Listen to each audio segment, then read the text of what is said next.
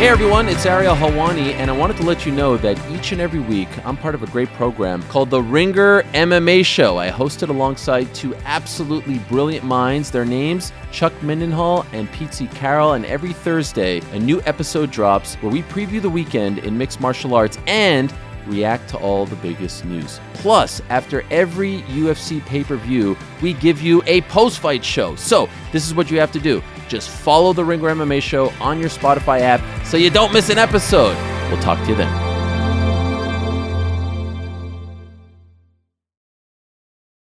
My Eagle enthusiasts, it's Fairway Rollin', presented by FanDuel. Major season is here, and you can get in on all the long drives, big putts, and major moments with FanDuel. Check out live PGA Tour bets like longest drive, round leaders, matchups, birdie or better, and more. Plus, track every shot in the app and watch select par 3 holes while you place your bets. Download the app today and bet with FanDuel, the official betting operator of the PGA Tour. Ringer is committed to responsible gaming. Please visit rg-help.com to learn more about the resources and helplines available, and listen to the end of the episode for additional details. You must be 21 years old or older and present in select states. If you have a gambling problem, call 1-800-GAMBLER or visit rg-help.com. This episode is brought to you by eBay Motors. With over 122 million parts, from superchargers and brakes to exhaust kits and beyond, eBay Motors levels your baby up to its peak performance. And with eBay Guaranteed Fit, your part is guaranteed to fit your ride every time or your money back. With all the parts you need at the prices you want, it's easy to bring home huge wins. Keep your ride or die alive at ebaymotors.com. Eligible items only. Exclusions apply.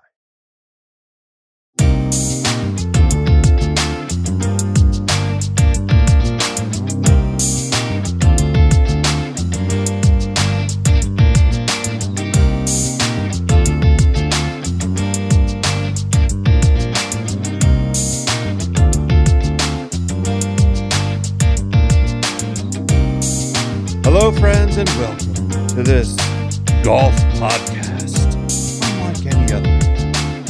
Oh, yes, my friends, we are back. This is Fairway Rollin', the golf podcast on the Ringer Podcast Network. I am your starter, Joe House, my birdie buddies, my eagle enthusiasts, my par-saving pals. I am joined by our incomparable accomplice, our PGA Tour boots on the ground, Nathan Hubbard. We are in our 36-hour afterglow of the US Open Championship at the Los Angeles Country Club North Course.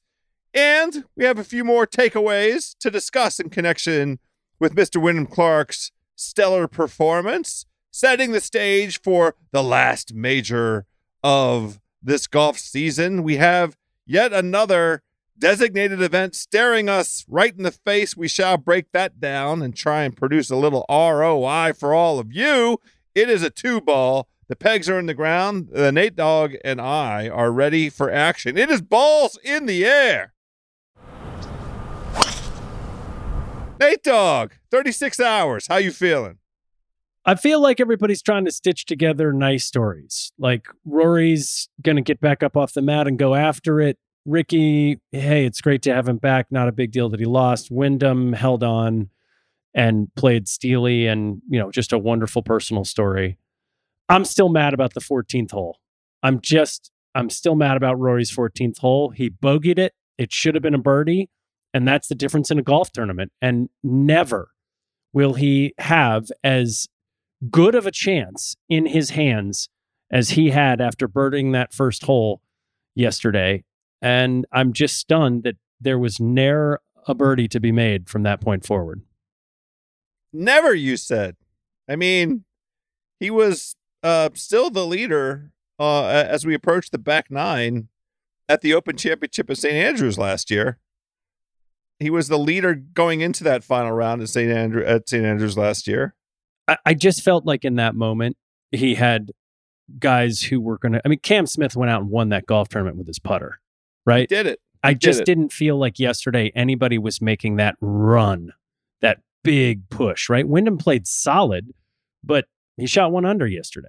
So he shot even par yesterday. So it was not a go grab it and absolutely dominate, rip it away, right? Rory's going to be chased by some real dogs at some point. And Wyndham Clark is a dog. Don't get me wrong. It's just that this was a chance to win the golf tournament if you executed the right shots. And bizarrely, the 14th hole was just I thought that Rory strategically played it well. He hung in there through the front nine. You know, he missed the the birdie putt on 8, which was short. But even still, like we criticize him at St. Andrews for aiming for the middle of greens and maybe playing too conservatively. And that allowed Cam Smith to come grab it away. Yesterday, with the people who were chasing him, there was a lot of pressure on Ricky, a lot of pressure on Wyndham. You assumed they were going to field on the back nine. I love the idea of him rolling into the back nine in the mix, let other guys fall, make a couple birdies, go win the golf tournament. And it just didn't happen. I loved going into yesterday, going into the final round of the US Open, the hand-to-hand combat that I expected to see out of Scotty Scheffler and Rory McIlroy. And it never materialized because Scotty was battling his approach game all day yesterday. Mm-hmm. It was atrocious by his standards. And Rory was battling whatever it is that causes putts that seem to be well rolled and, you know, positioning on the golf course that doesn't translate into scoring. Even with that, Wyndham Clark bogeyed 15 and bogeyed 16 after his birdie on 14. And it's the case that 16, 17, and 18 are not birdie holes on that golf course. But all the same, you know, those guys didn't really put themselves in position to go ahead and grab it away. And 18 for sure was birdieable. In fact, Tommy Fleetwood should have shot 62 yesterday because he stuffed it.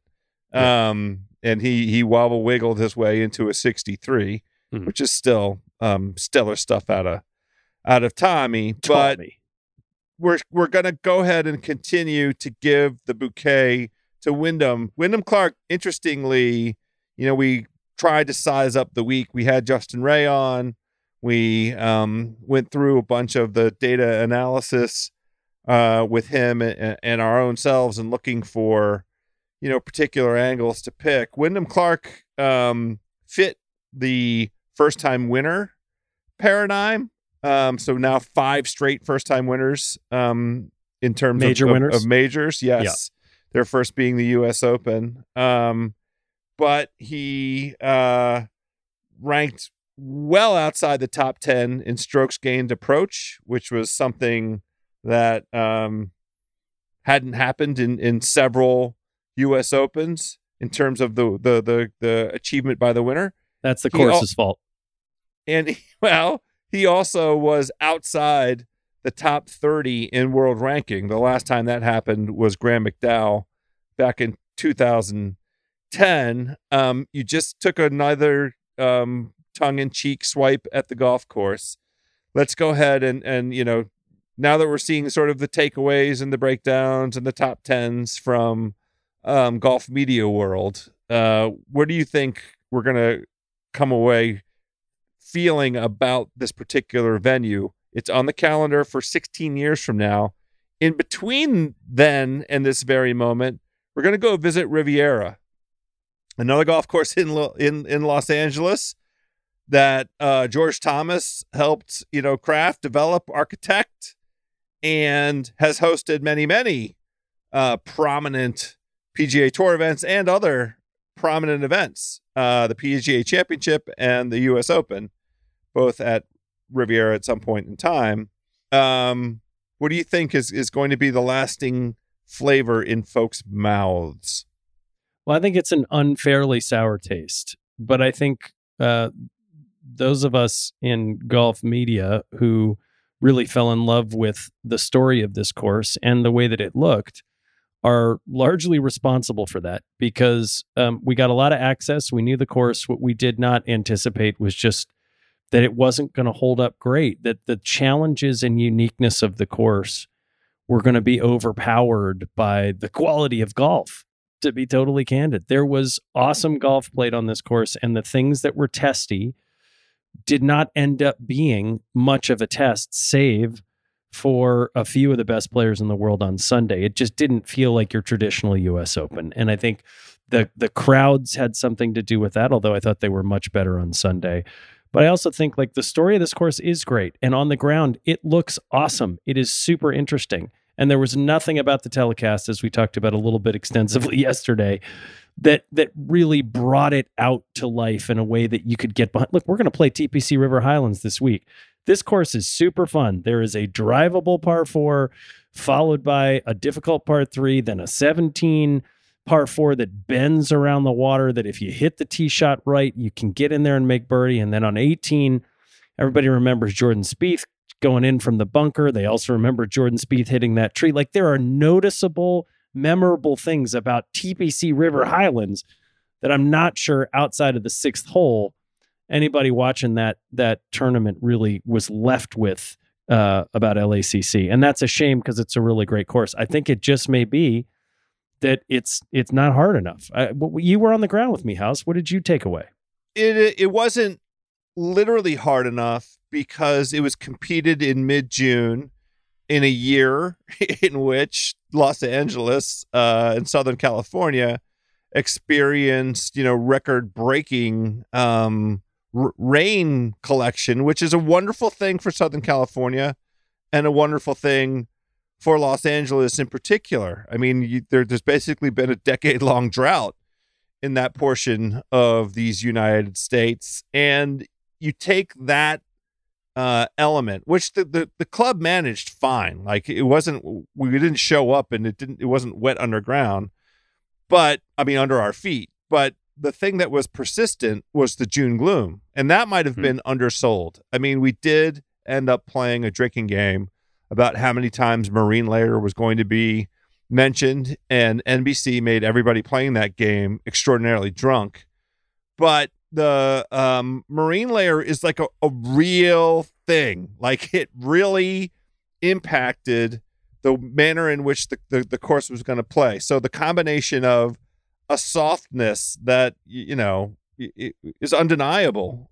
We experienced it when we walked Wednesday, and then we watched the guys play in conditions that can only be described as soft on Thursday. And what the golf course was being billed as in advance of this tournament was like, watch this thing get firm and fast. Right. Watch this thing play, the defense of the course. And we experienced it walking, you and I, and you were pointing out strategically how tee shots that would land in a certain place were all going to end up in another place, and that the notwithstanding the width of the fairways, that width was greatly overstated because of the manner in which the ball would move once it hit the ground. Well, we didn't really get that. Yeah.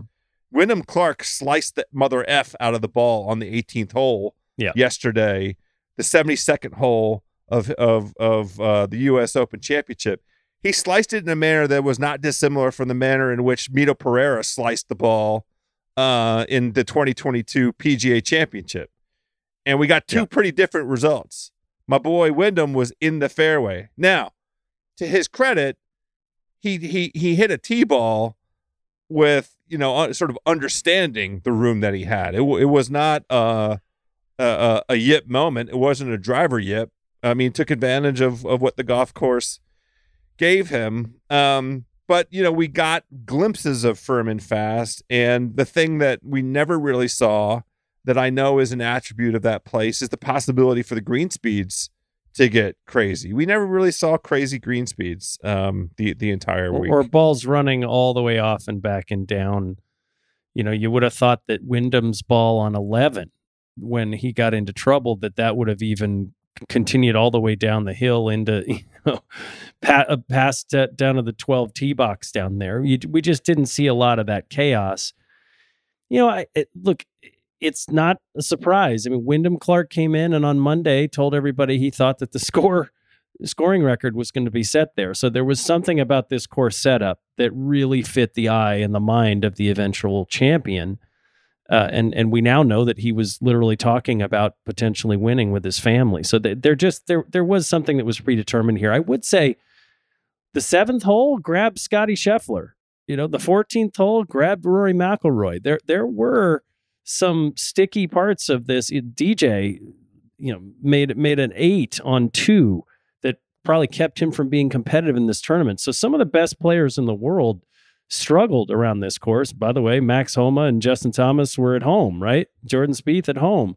So it had its moments. It's just, generally speaking, this didn't feel this go round like the type of US Open venue. And the problem is that there's nothing that they can do to change what you just talked about. They don't control the weather, and they can't change the size of the piece of property to put a significantly higher number of fans on course. I think they will rethink the way they do crowd control next go round if this ends up back here in 2039 or whatever.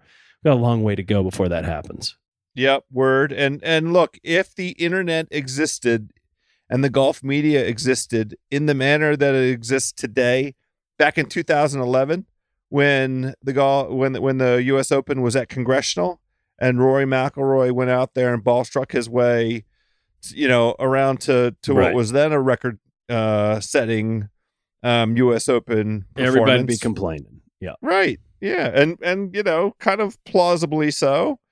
In any event, it wasn't the version of the golf course that you know might have been optimal for what we were looking for. But we talked about this on our recap pod with our homeboy Brian Curtis.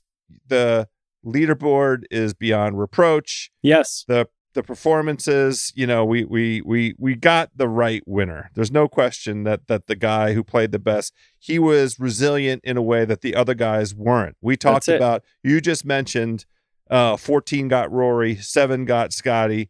Well, 6 sure as hell could have got, I mean, not 6, 8 sure as hell could have got Wyndham Clark, and 9 sure as hell could have got Wyndham Clark. And 15, a bogey on 15 is giving strokes back to the field. Now, the bogey on 16 was almost a brilliant save, but it wasn't like he went around the golf course completely unblemished. He just played strategically in a way that got him the dub, and that was the point, and he's got that beautiful giant trophy now, right, Night Dog? Yeah, we sat down there where his ball did end up on 11. You and I stood right there and looked up the hill, and that was not an easy shot that, you know, Azinger, rightly or wrongly, was calling a trick shot. It was he recovered well, and that's what the U.S. Opens are about. Yeah. Short game beyond reproach.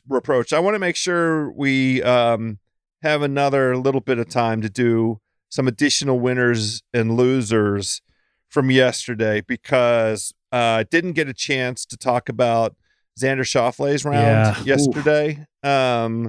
And, you know, that's a guy that we continue to sort of, you know, around the hoop guy, another guy that we keep saying, you know, belongs in these names that of guys ready to win a major. He ended up shooting only 2 over yesterday in a round that was like hidden disaster after hidden disaster. But the true disaster of the round and the day for Xander Schauffele was showing up in an outfit that announced to the world that I have no chance of winning this golf tournament. It is not my goal or intention when I arrive in this green, full baked bud, marijuana leaf, you know, the full bud leaf shirt and matched up with hunter green pants. If you showed up to a member guest dressed that, now look, the pros have their own thing. Like, you know, you could never ever show up at anything dressed like Victor Hovland and avoid, you know, scrutiny, and well deserved scrutiny. But that Xander combination was an abomination. And I really wonder when Adidas sits down with its teammates and they go through the scripts and they say, look, it's Sunday of the US Open and you're on the leaderboard. We want to give you a trophy in front of, you know, the viewing public. Shouldn't we? Let's dress you in a manner that's befitting of that. What's the answer? Look, the yellow shirt the day before was awful, too. I mean, I'm thinking back to the shirt that Gary Woodland wore when he won at Pebble. It was pretty terrible. Maybe it's just a tradition, unlike any other, the U.S. Open, that guys wear just dog shit shirts. But I take your point, and I'm fine to go with that as our theory, because I've been trying to search for 48 hours what happened after the 62. I mean, he just did not grab this tournament, and it is a striking and painful pattern that his second rounds, after he runs out to the lead in these majors, are weak performances, and he just could not get it going on Saturday or Sunday. He was resilient. He battled back a bit on Saturday to get himself back into a decent place, but he was not really the guy coming into Sunday who we were talking about, because we'd seen those little cracks. And I don't get, this is a very interesting week for Xander. He comes in to River Highlands as the defending champion on a course where he's had a ton of success.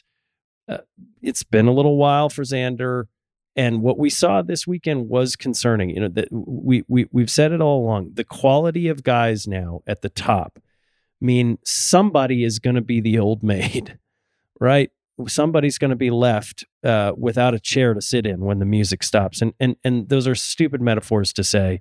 There's some really great golfers who may not win majors, because every now and then Wyndham Clark, who's an excellent golfer, listen, maybe he stuffs it in our face and he becomes a Pantheon guy over the course of the next, 6 months, and this breakthrough. He's got the talent to do it.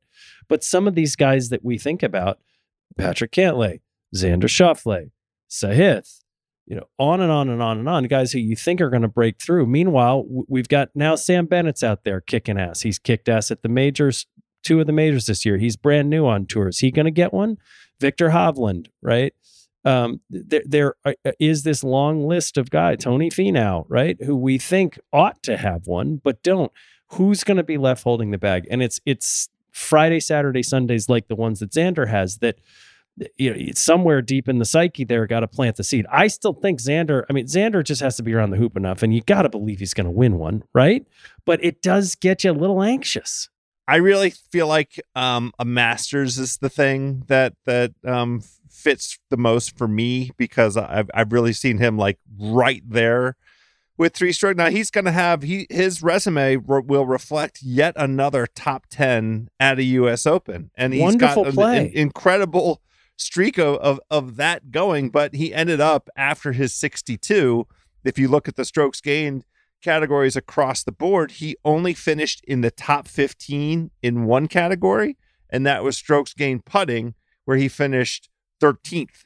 And so you would have thought, the everything else was like, 16th in strokes gained approach was the next best, and strokes gained approach is that's the thing, except unless you're Wyndham Clark, who's finishing 4th in strokes gained off the tee, and 2nd or 3rd in strokes gained putting. I mean, he showed up with his 2 best weapons, and then had finished top 5 in the field in both of those things. That's why Wyndham Clark won the tournament, that plus the scrambling.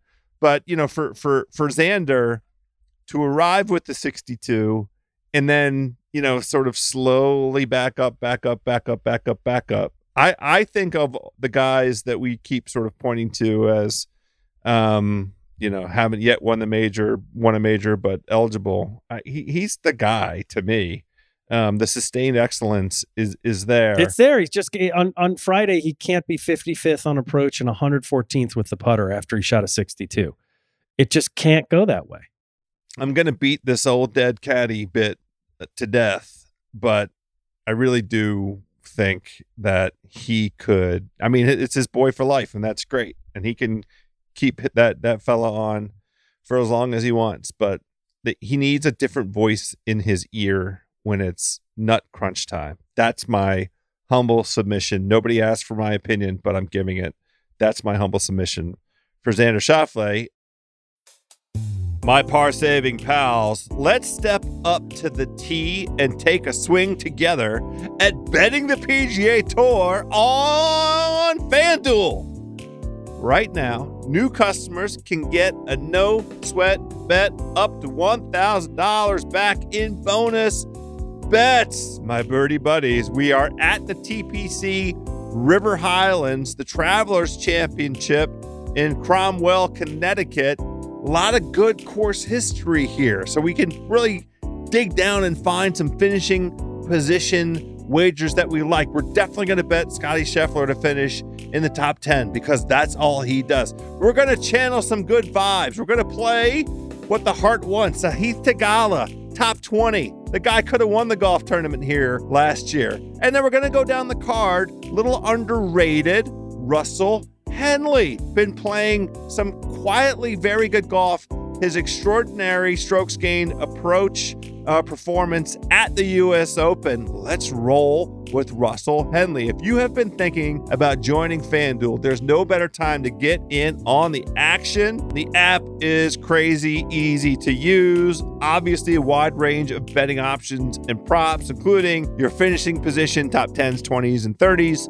Hole-in-one props, which hit multiple times at the most recent US Open. Head-to-head matchups, which we are definitely playing this week. When you win, you get paid instantly, so aim for some green this spring and bet on the PGA Tour. Go to FanDuel.com/Rollin, R-O-L-L-I-N, and sign up. That's FanDuel.com/Rollin. to get a no-sweat first bet up to $1,000.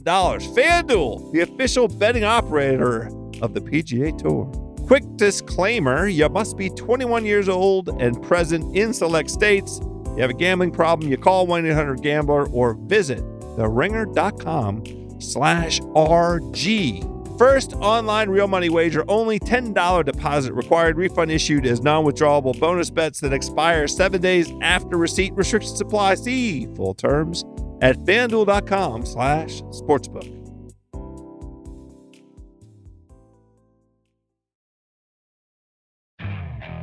Okay, picture this. It's Friday afternoon when a thought hits you. I can spend another weekend doing the same old whatever, or I can hop into my all-new Hyundai Santa Fe and hit the road. With available H-Track all-wheel drive and three-row seating, my whole family can head deep into the wild. Conquer the weekend in the all-new Hyundai Santa Fe. Visit HyundaiUSA.com or call 562-314-4603 for more details. Hyundai, there's joy in every journey. This episode is brought to you by Anytime Fitness. We're not all professional athletes, but we all have health goals. That's why Anytime Fitness gives you access to personalized plans and support from a coach. Plus, you can track your training, nutrition, and recovery progress with the Anytime Fitness app, just like the pros. With 24/7 access to more than 5,000 gyms worldwide, get more from your gym membership. Visit anytimefitness.com to try it for free today. Terms, conditions, restrictions, all apply. See website for details.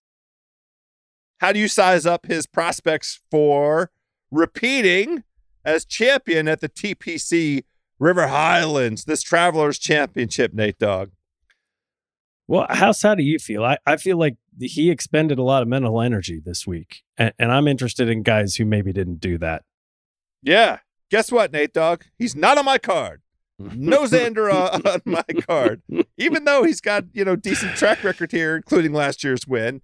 So this is a Pete Dye course. It's the second shortest on tour, just behind or ahead of whatever Pebble Beach. It is a stacked field because it's an elevated event. We have 7 of the top 9 players in the world. Jordan Spieth bailed out because he has a wrist injury, and Cam Smith is not on this tour, so he is one of the top 9 in the world not here. And it is, you know, we've had a variety of winners at this venue. Obviously, Xander last year DJ has won here in recent memory. Bubba has multiple wins here. But then you can go and find your Ches Reeves among the winners of the last decade. Sure, sure. So you don't have to be a Bash brother to win this joint. I mean, Brendan Todd is not anybody's idea of a Bash brother. Kevin Streelman. And he led this thing for quite a bit. That's right. Streel's obvious advocate of this spot. So one of the things, the lore surrounding this tournament is how important it is to the sponsor and the community, and they go all out, and they've done a tremendous job of creating an identity for a tournament that otherwise, because of where it falls on the calendar and where it falls geographically this time of year, might not be, you know, a thing that top players in the world would want to hustle up to Connecticut, you know, to take this down as we sort of turn the corner from the US Open and get ready for traveling to Europe and those events that are on the schedule. There have been some corollaries. I like this from our boy Pat Mayo, who connected some dots between guys who play well at Riviera and at Copperhead in the Valspar and at Phoenix, the TPC Scottsdale. There are some linkages, it seems. And, you know, I'm not sure exactly what the connective tissue is, but Bubba, guy who's played well at Riv, guy who has played well at Phoenix, all the multiple successes he's had at this venue. You mentioned Streels. Streels has some good performances at some of the same venues. Sahith Theegala, a guy who very early in his career here, we will remember his... the end to his tournament last year. We are reminded he was in a bunker on 18. He bladed his first effort to get out of the bunker and did not win the golf tournament as a result. But he's a young fella. He needs to take some of these bruising losses. Also a guy that's played well at Riviera. He had Phoenix in his sights a couple of years ago. Last year it was. Hit it one in the water. Yes. Jordan Spieth, another guy, has one here at Travelers, one just may not be here. At the Valspar. Yes. He's not here, but I'm saying there are some of these. So we're looking for guys who might have some of that in their resume, some successes amongst those things.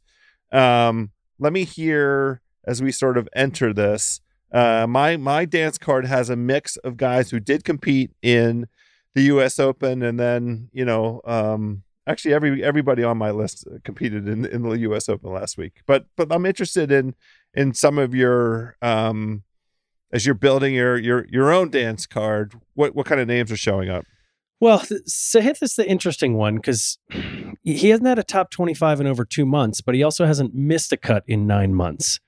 So it's hard to sort of throw stones, right? He feels to me a little bit in the same vicinity of Tom Kim, who seemed to be not struggling because he's playing great golf. But after the win in Vegas, Tom Kim didn't really surface on our radar as this guy's going to win a golf tournament. Sort of he's in the mix on Sunday afternoon. But boy, did he make a nice charge on Sunday at the US Open. And it looked like perhaps he's starting to figure it out. He still is a rookie on this course. So it'll be interesting to see how a guy like Tom Kim and Sahith handle it. Look, we can talk about Eric Cole. He's made 6 of 8 cuts, including top 10s in Mexico and Canada, played well at the U.S. Open last week. You know, he gets heralded as this mini tour hero, but he seems to be here to stay.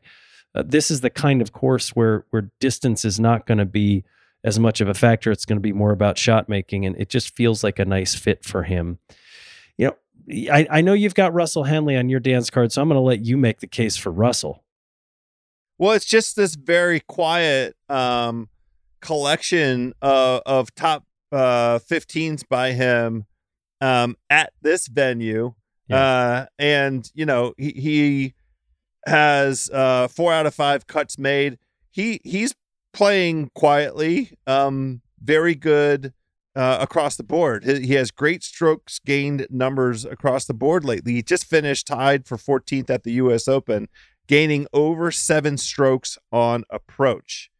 And 5 of his past 6 starts have been top 15 or better. He also scores out very well in your strokes gained River Highlands. I made sure to mention Ron Close and his Twitter handle last week. You know, the model that he has up showing us strokes gained River Highlands has Russell Henley right there in the top 10 over the past 8 years. And, you know, the 2-under yesterday to clinch him a top 15 finish.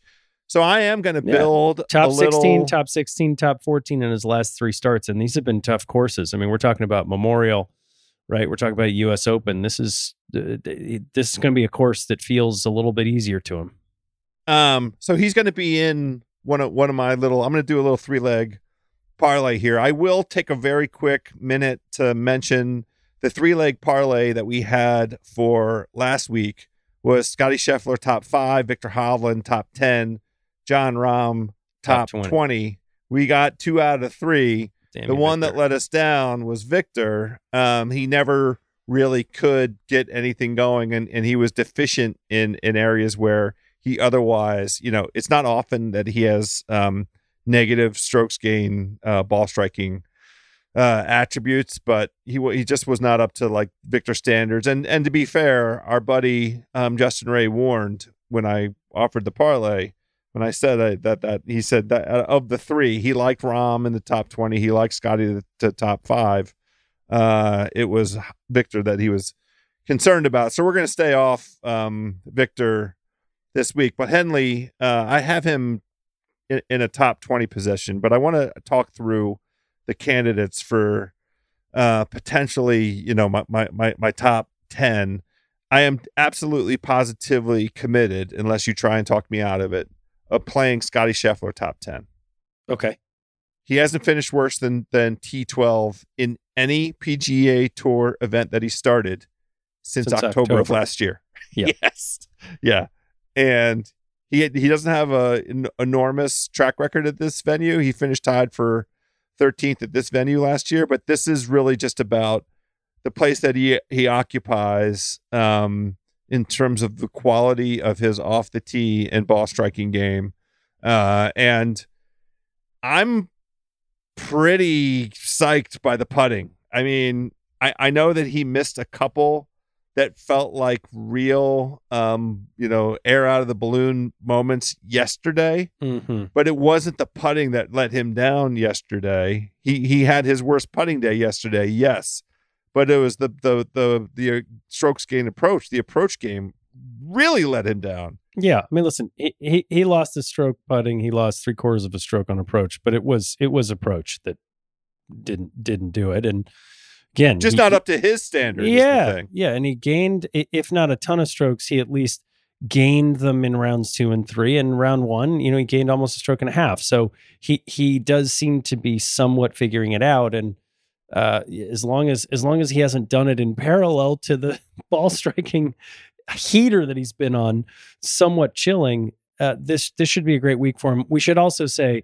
the weather is going to be a factor this week. It's going to be soft. We're going to get rain, certainly Friday, and probably some thunderstorms on Saturday and Sunday. The traditional winning score here is around 17 under. Wouldn't surprise me with the quality of the field coming in this week, because it is an elevated event and the weather, that we're going to get something closer to 20. So I have my guy Scotty Scheffler in at top 10. I have my guy Russell Henley in to top 20. I have a few candidates that I'm sort of mulling over for top 30. Okay, one of them is Patrick Cantlay. Well, I was going to ask you how you're feeling about him at the end of the week, because you were ready to unsheath the saber on him after day one. And I just want to remind you, he did finish top 15. Yep. I was prepared to bring the heat because... Same score as Russell Henley, same score as Colin Morikawa. All of the factors around, you know, why LACC North should have been a comfortable place for him. You know, his proximity to there, his own scoring record that Max Homa broke there, the familiarity of Los Angeles in general. We keep touting, I'll just speak for myself, Joe LaCava on the bag. He is, yeah, you keep waiting for that to happen. Yeah. He remains a not serious contender in majors. Okay. Top 15 is fine. He's just not a serious contender in majors. It is yet another major. Justin Ray reminded us that he has not entered a Sunday of any major that he's ever played in his entire life within 5 strokes of the lead. Holy. So not a serious contender for majors. That should change at some point because of the quality of his game. But this week you're looking for a top 30?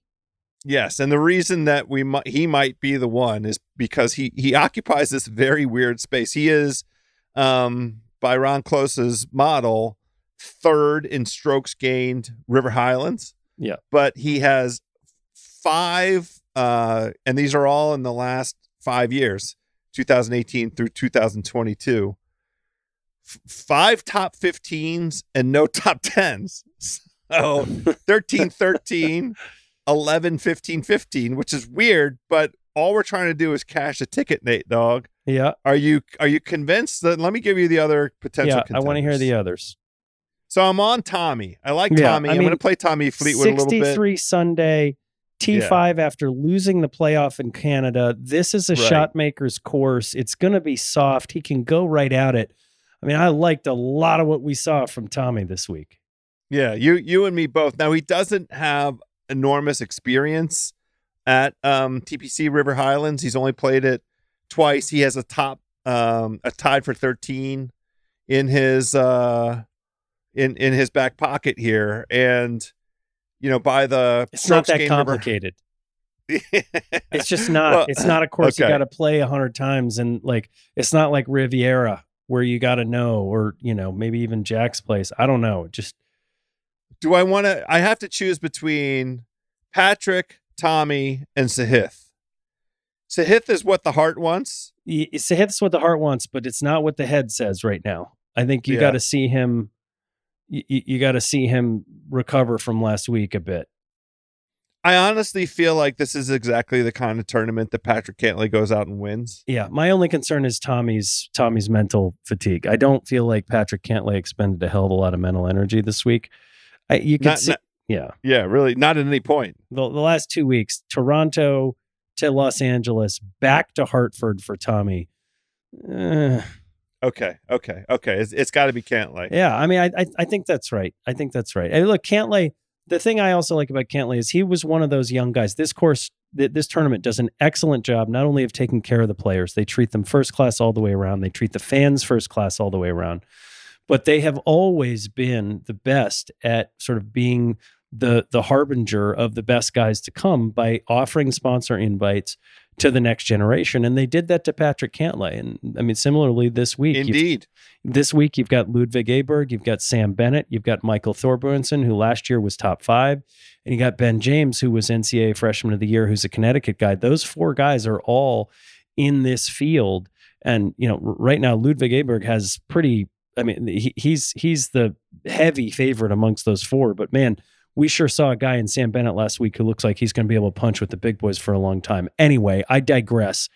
No, it's a good digression because I just want everybody to hear it come right out of my mouth. I am betting on Sam Bennett and Aberg both for top 30 finishes this week. I mean, you're not going to get incredible odds, but those plays are going on my card for sure. Yeah, well, you're going to make more money if Bennett hits a lot more money than if Aberg. It looks to me like Aberg's being overbet a little bit because he's such a hot contender coming out, having been sort of the number 1 collegiate player. But Sam Bennett seems to be holding up in majors, and Thorbjornsson is hitting the absolute shit out of the ball, which, you know, he'll find ways to make that work on the drivable par 4 15th. In Hartford, and he knows this course. Again, top 5. This pretty serious good vibes for him this week. Well, I interrupted you. You were going to finish a thought on Cantlay. Well, I just want to hear, are we going to go with Cantlay in your parlay? Yeah, I'm going to do it because, again, this is exactly the kind of event that he tends to win. And the thing that you know, you mentioned the invite he got when he was 19 years old and damn near holed out. He finished on the ninth hole for him. I think it was in the Thursday round. I think he could have shot a 59. He almost holed out for 59.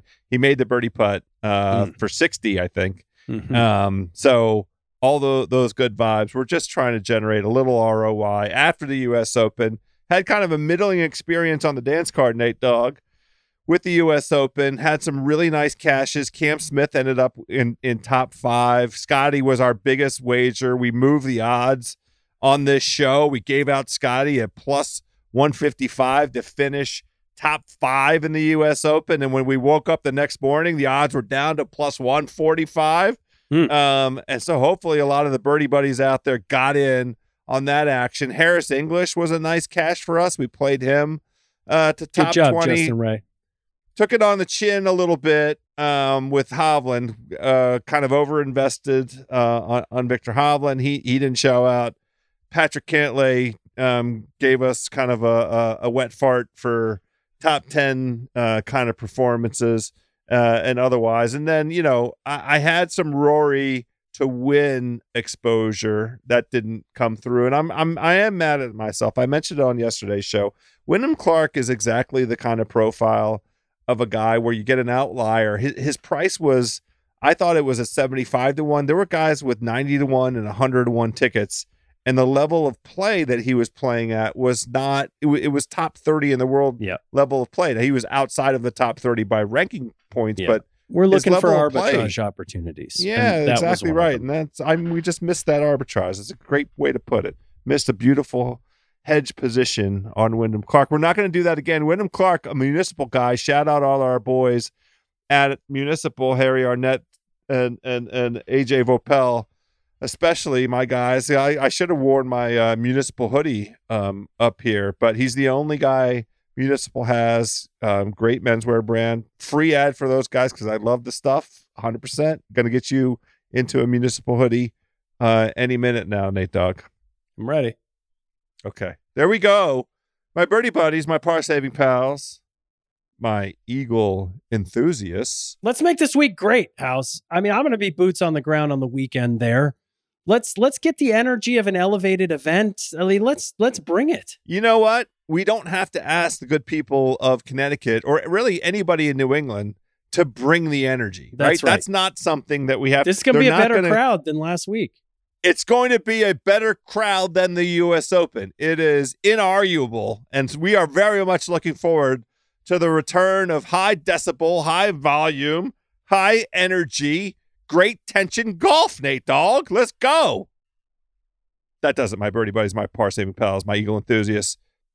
Great week for golf in your own backyard if you're able to do it. Summer solstice, long days, long summer days. The weather, for the most part, on the East Coast and otherwise, decent enough to find a window to go stick one in the ground. Go out at 4:15 and grab yourself a glory hour, glory hole round. That's the time, right? It's the end of the day. Have a nice time with your pals. Our thanks to producer Eduardo Ocampo. If you're able to get one out there, please, let's hit them straight.